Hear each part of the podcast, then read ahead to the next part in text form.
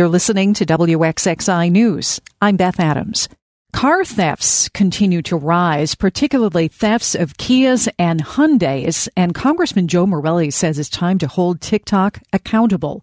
Morelle and other local government and law enforcement leaders signed a joint letter sent to the social media company to live up to its own guidelines and take down videos that show young people how to steal a vehicle. Morelle says those videos have led to more than 775 auto thefts in Rochester so far this year and TikTok has ignored its own guidelines repeatedly.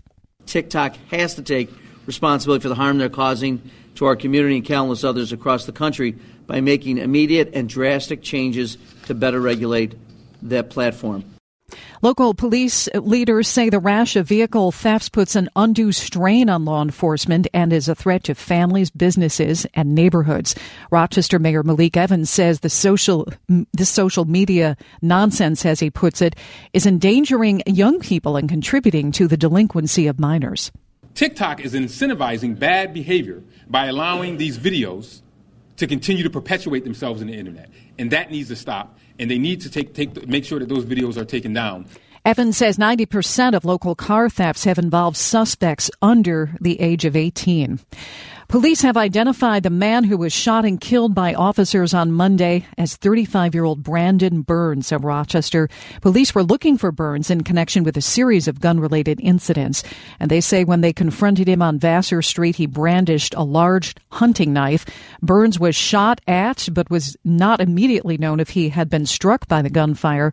A foot pursuit followed. Then in a yard on Barrington Street, Burns allegedly pulled a shotgun and pointed it at police and sheriff's deputies. According to the Monroe County Sheriff's Office, Burns did not fire the weapon. He was shot multiple times and died at the scene.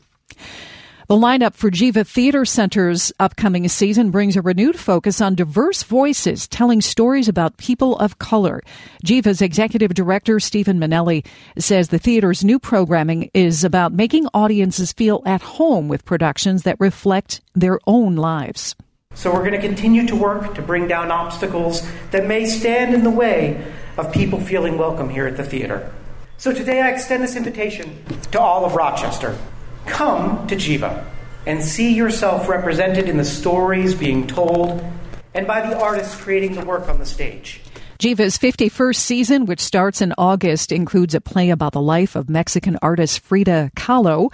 A new music about singer, songwriter, pianist, and civil rights activist Nina Simone and Sanctuary City. That's a play about children of undocumented immigrants.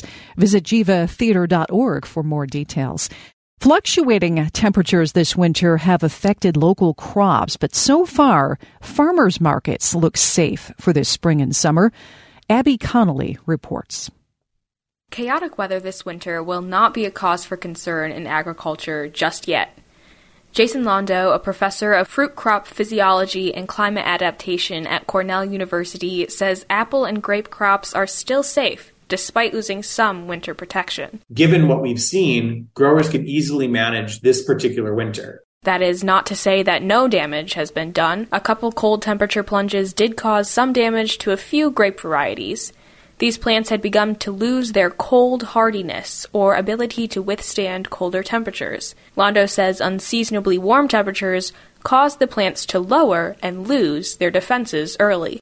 As you go longer and longer in the winter, you lose more and more of your protection and it's harder to gain it back. Despite a three year trend of warmer winter temperatures, Londo says the new normal is not normal at all. People like to say the new normal, and the issue with climate change is that the new normal is actually no normal. The no normal just means more chaotic weather.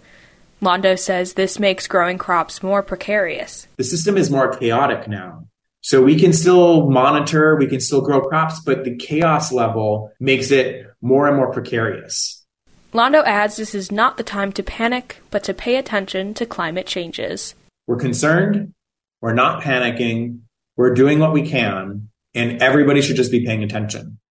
You can find more local news on our website, wxxinews.org.